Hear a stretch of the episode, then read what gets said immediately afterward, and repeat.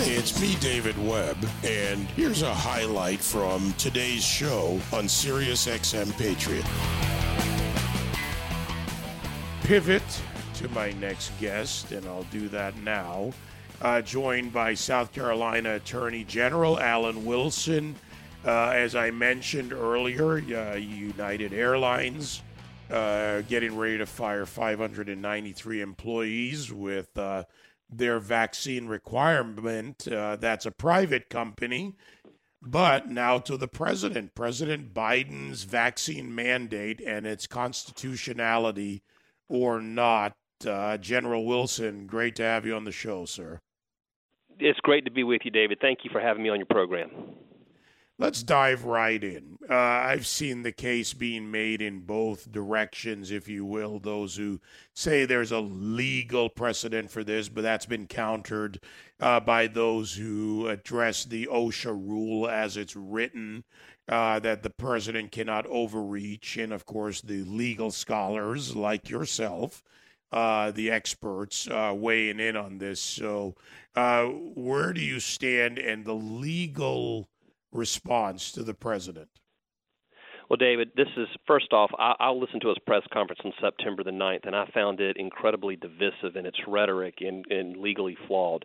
Divisive in his rhetoric, in, in the one hand, he is pitting the vaccinated against the unvaccinated in, in this country and, and basically saying this is not about uh, freedom or personal choice. It's about protecting those around you. And that's, that's entirely not true because you could apply that logic – to anything. Free speech uh, owning a gun. If it's not about protect if it's about if it's not about freedom or personal choice it's about protecting yourself or others you could apply that to owning a gun speaking freely. You could apply it to anything.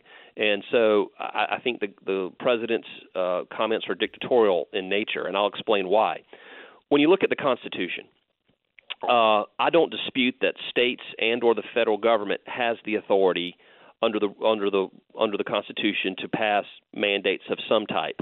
But generally, those mandates are passed through legislation passed by the people's elected representatives, either in Congress or the state legislature, and they're pursuant to, to an authority granted to the Congress or the state legislature. In this case, the Congress can pass uh, federal laws uh, with their spending authority and assign, attach conditions to the money. You can have the federal money if you do X, Y, and Z, and the states are free to take the money or not based on the conditions. Uh, Congress can also, uh, under its commerce power, I, I believe in a more restrictive commerce clause, and the, the folks on the left side of the aisle do, but they have done that, and the courts have upheld it. Uh, but when you look at the Constitution, um, you have the specifically delegated powers to Congress to do certain things, and then everything not in that list is left to the states, meaning the states have general police authority. Um, the states could pass a mandate with, with certain constitutionally protected accommodations. What Joe Biden did on September 9th does not fall into either one of those camps. This is not a state law being passed, and is not even a federal law being passed. It's a it's a federal regulation under OSHA, and if you look at OSHA, OSHA stands for the Occupational Safety and Health Act. And that administration that administers that act was designed to deal with hazards and substances and, and things creating dangers that are associated with specific occupations, not general dangers arising in the world. So he's stretching the meaning of OSHA to go beyond what it was originally intended by Congress. So he, he does not have congressional authority, nor is it congressional law and he's trying to weaponize private employers to do something um, that they may not want to do by using a regulation that does not even apply to them, and it's being passed in a way that evades public comment and notice. So there's no elected representatives involved in this. This is done by executive fiat, and and that is what we reject. And in the when the attorney general sent a letter to the president, that is what we told him that we reject that. He doesn't have the authority. I want to put some uh, other points in play for you to respond to. Uh, and it goes in line with this idea of forced participation, forced vaccination in any way. Uh, we're talking about coercing uh, some 80 million unvaccinated Americans, right? That's the number, the round number.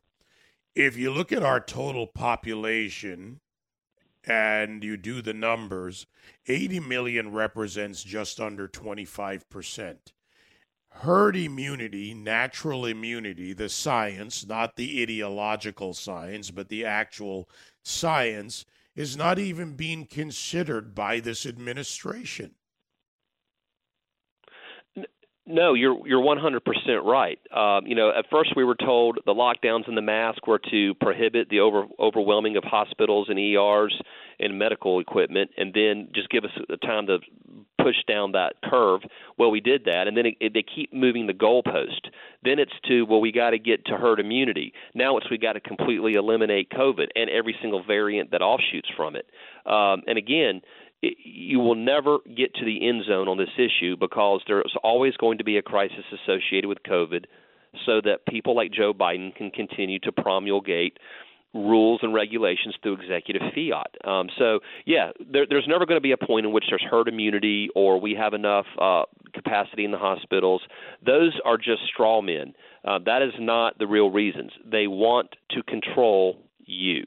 And, and, and they're using the perceived crisis. And, and by the way, David, I want to say one thing. In his remarks, he sat there and he said, the vaccines make you safe. The vaccines prevent you from becoming seriously ill or dying. If you're vaccinated, you're fine. And then he turned around and said, people uh, who are unvaccinated are creating grave dangers for those who are vaccinated. Well, either the vaccines work or they don't. And yes, there are breakthrough cases and there are anecdotal stories. But when you look at it statistically, you're going to find that with the, the annual influenza shot. Um, so there's always going to be a reason. Uh, there's always going to be a reason to justify on their side to have some mandate and some government intrusion upon the individual liberties of people. In challenging this legally, uh, and uh, does it support your case? It was the reason I brought up that example because what I'm actually applying there is the guidance uh, by the CDC, NIH, uh, even Dr. Anthony Fauci on the definitions of herd immunity. Anyone can check with their doctor. You find that as a percentage of the population reaches that point. Uh, and you're right, there can be breakthrough cases. That's life, right? Viruses are living things, they mutate just like the flu virus does year to year and in various ways.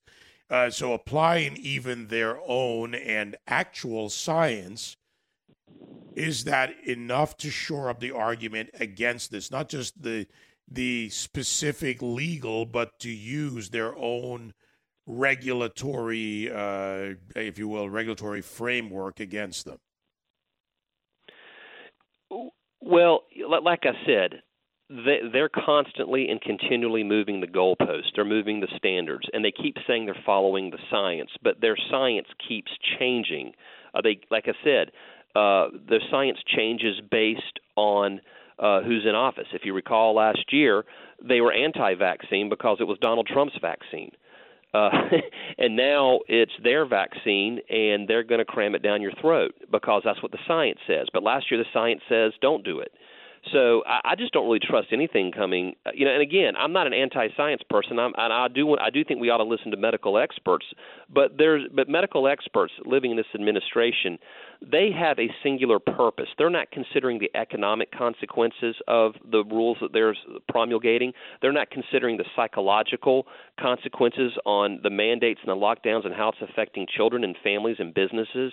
And you know, people, you know, suicide rates are going up, crime is going up. I mean, they, they're only focused on a number an anecdotal number at best, not even statistical number. And the statistics, like I said, they're evolving to um, support whatever their political narrative is at that time. Look, this is ideological science. I offer you that term to respond to the Biden administration because it is not following the science. Again, why I use that example, which provides that 75% of the population is vaccinated while 20, you know, less than 25% is not at 80 million. But their own rules, uh, it would seem to me that OSHA is in violation of the very guidelines around this general rule. Because how do they prove, given the numbers, the statistics, the various factors uh, beyond what we've discussed, how do they say that they are somehow imp- exposing employees to grave danger from exposure to substances or agents? You know, th- this just doesn't add up.